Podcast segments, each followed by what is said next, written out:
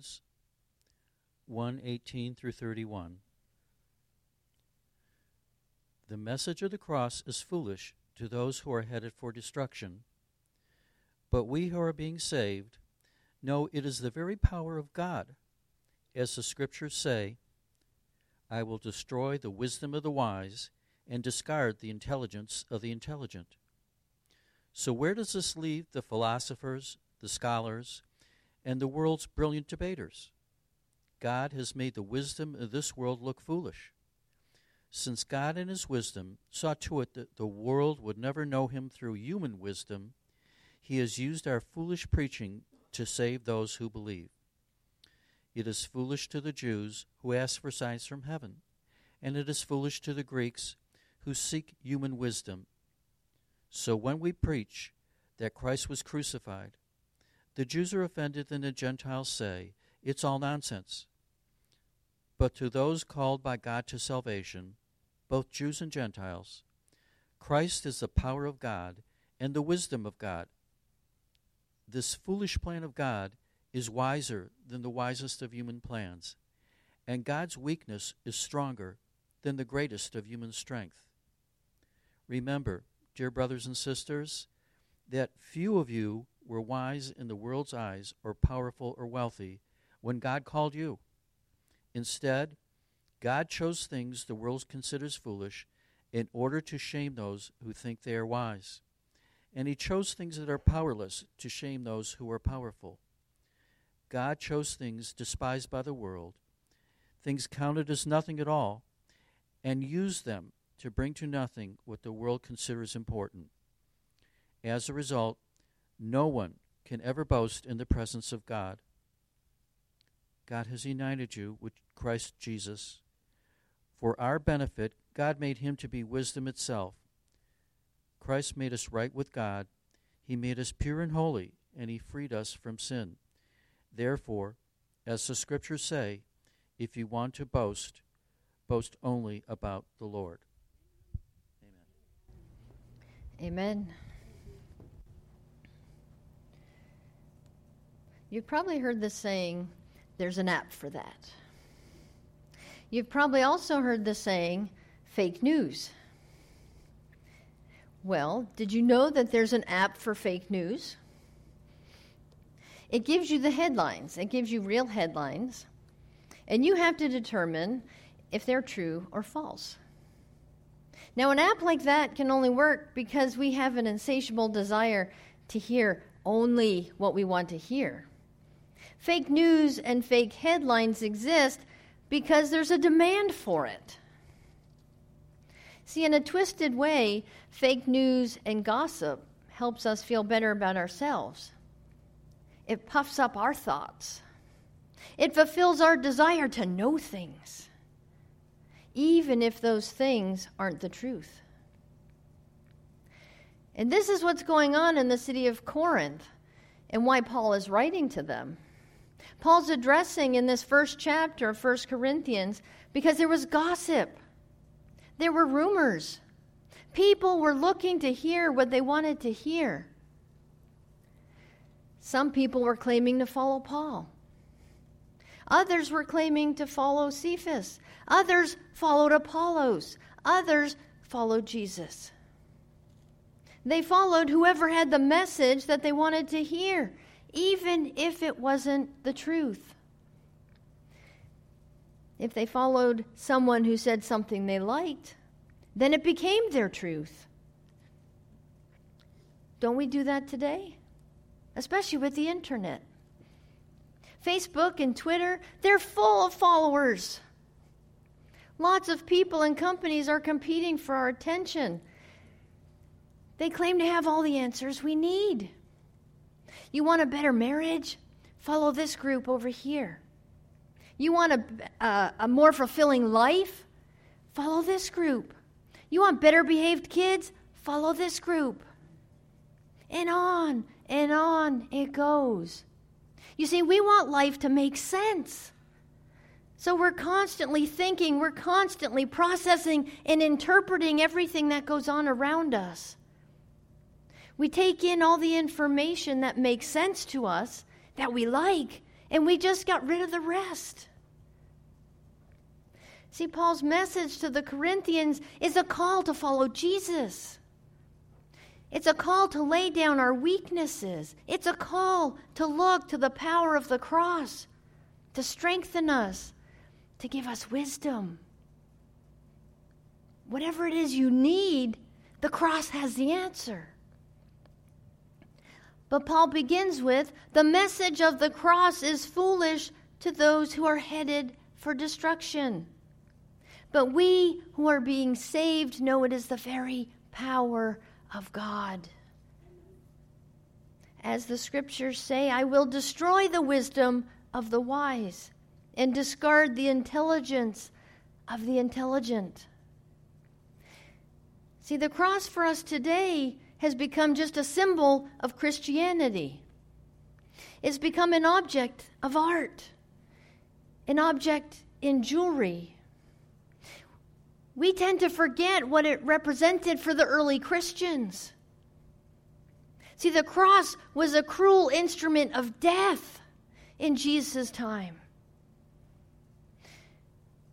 And yet, the cross is at the very center of the lives who follow the one who hung on it whose blood ran red on it.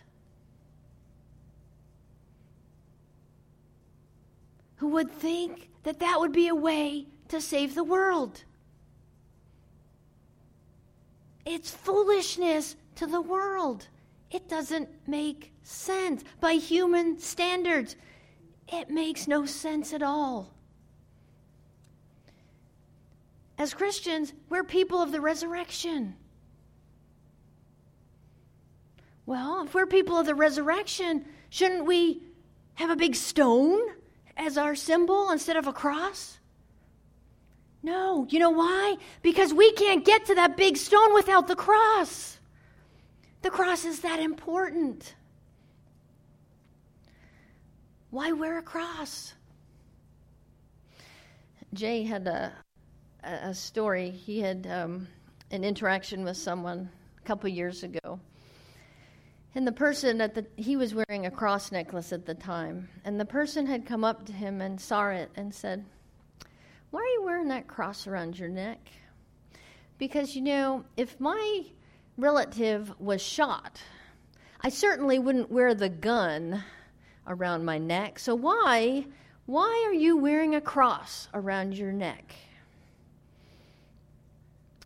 The cross is foolishness to those who are perishing. It doesn't make sense. But you know what? The cross wasn't unique to Jesus. Hundreds, thousands of people died by means of this cross. But that is exactly why Jesus died on one. Because at the center of Christian faith we recognize that the most horrible thing to ever happen was also the most wonderful thing that ever happened. Paul Tripp asks us this question. He says, Could it be possible for something to happen more terrible than Jesus' death on a cross? Could any injustice be greater than Jesus dying on a cross? Could any loss be more painful? Could any suffering be worse? The only man who ever lived a life that was perfect in every way, who gave his life for the sake of many, who willingly suffered from birth to death. He was cruelly, publicly murdered in a most vicious way. And so, for the early church, they had to be wondering how could it happen that the Son of Man could die? How could it be that men could capture the Messiah, torture him, and kill him? We thought he was the Messiah. Is this the end of all that we thought was good? If it could happen to the Messiah, Is there any hope for us? That's what they had to be thinking. Because this was torture, this was brutal. The Apostle Paul says, Yes, there's hope. The cross is not the end of the story.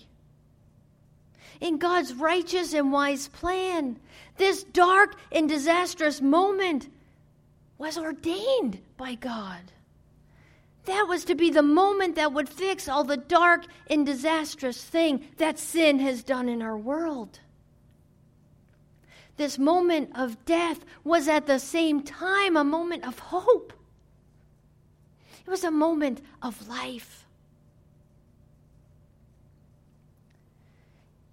This hopeless moment of Jesus on the cross was the moment where eternal hope was born. This terrible moment of injustice was at the very same time a moment of amazing grace. This moment of intense suffering guaranteed that suffering would end one day for everyone. The moment of sadness was welcomed to us by eternal joy of the heart that Jesus got for us on the cross. The capture and death of Jesus purchased life and freedom for us. But that is exactly why the cross is foolishness to those who are perishing. We will never understand the power of the cross, the full, unrelenting power of the cross. We'll never grasp it. We're blessed to get a glimpse of it. But we first have to understand the power of sin in our lives and the foolishness of the things that we chase in this world. If we don't believe we're sick, why would we bother taking medicine? You know, my father in law, he's, he's a wonderful man.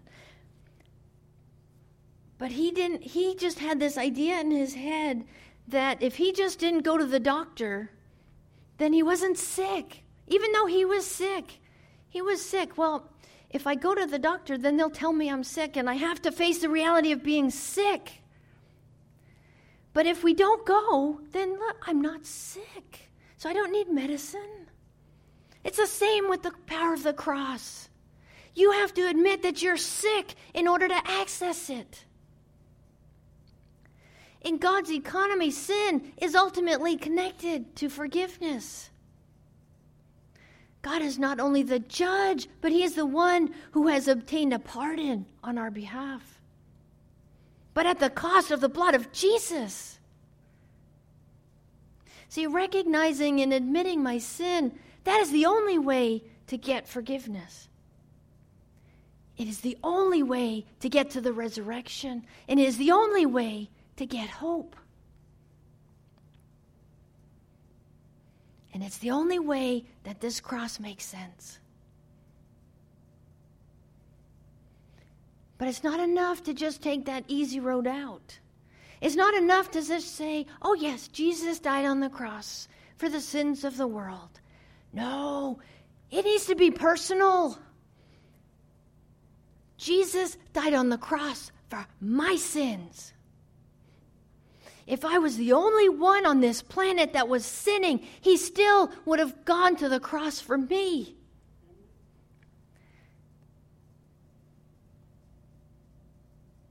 The cross brings us to Jesus. It's my sin that's incurable on my own. It's messed me up and it's messed you up. It's messed up the entire world It's ruined our lives. And yet, it becomes the only hope through the cross of Christ that we have. What Paul is saying to the Corinthians, he says, it doesn't matter how much you think you know. It doesn't matter how much work you do for God. It doesn't matter how much you study the Word, it doesn't matter how many verses you know. You will never grow in a relationship with God unless you recognize yourself as a sinner in need of saving. Here's a question that we all need to wrestle with. When you think of Jesus on the cross,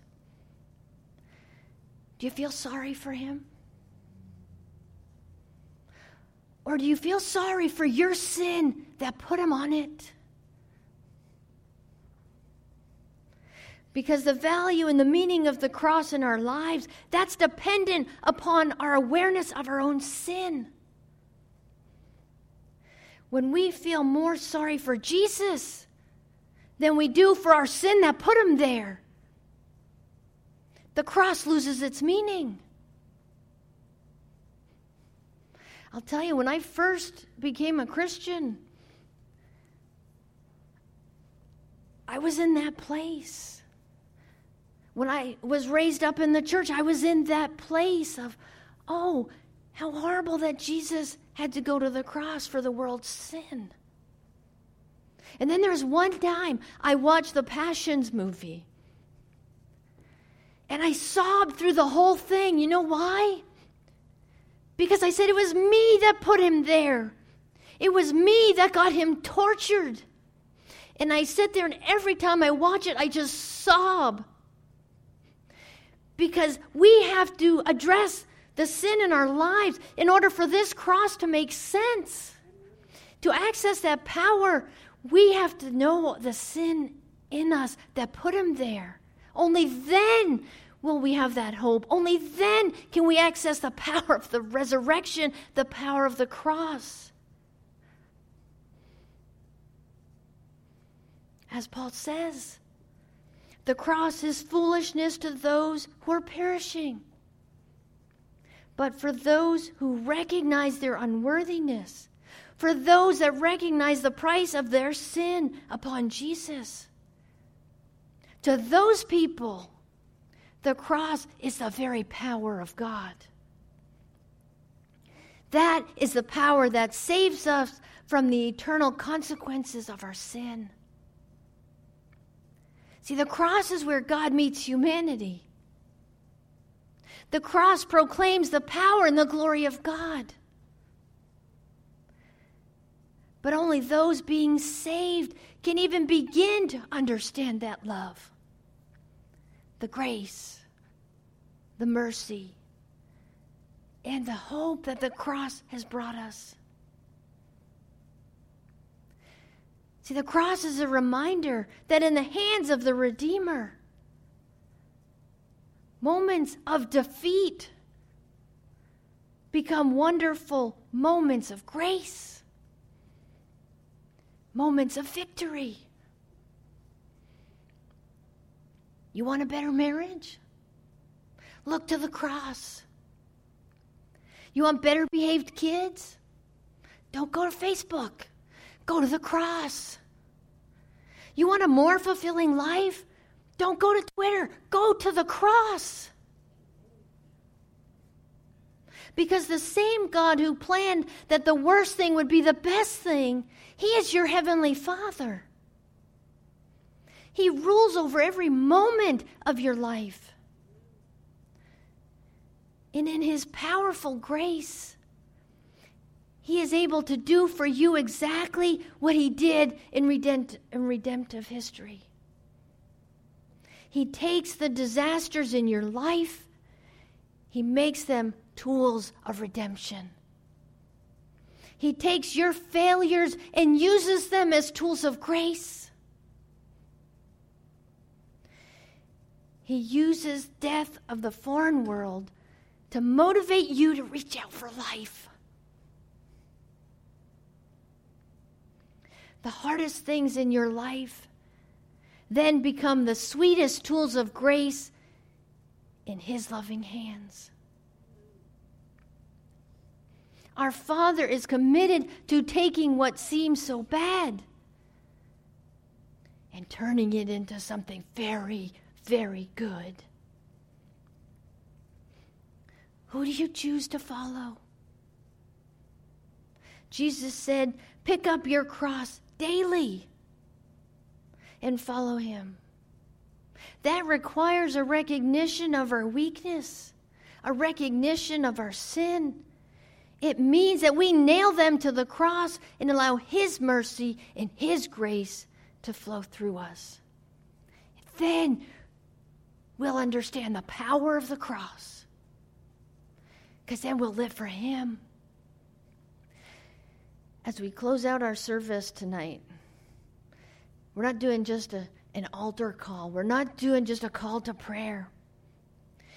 This is about you laying your burdens right at the cross. You were all given a piece of paper when you came in tonight and a pen. Write down your burden. Write down what you are thankful for on the cross. And you can come forward, hammer it. There's nails and a hammer up here. Nail it to the cross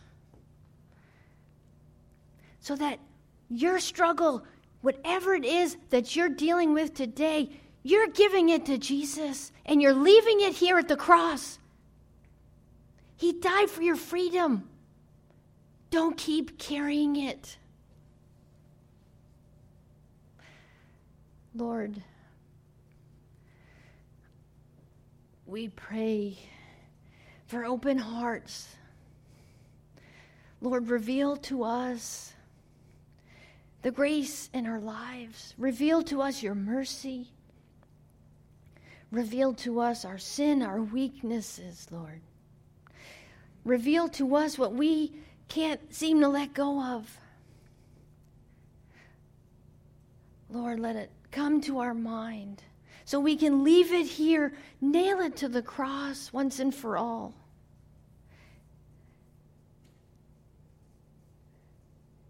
The cross is hard to understand, Lord. But in your hands, it has power, it is victory, and it is life and hope. And for that, we are grateful. We are in awe of you, Lord. In Jesus' holy and precious name, amen. I'm going to ask the music to start.